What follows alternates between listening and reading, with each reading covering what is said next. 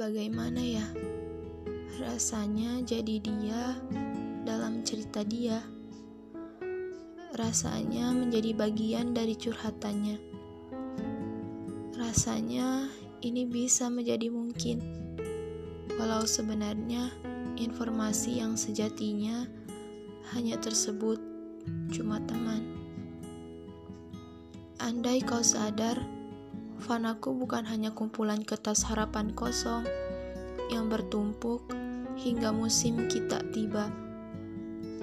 Aku tahu semuanya butuh yang namanya proses.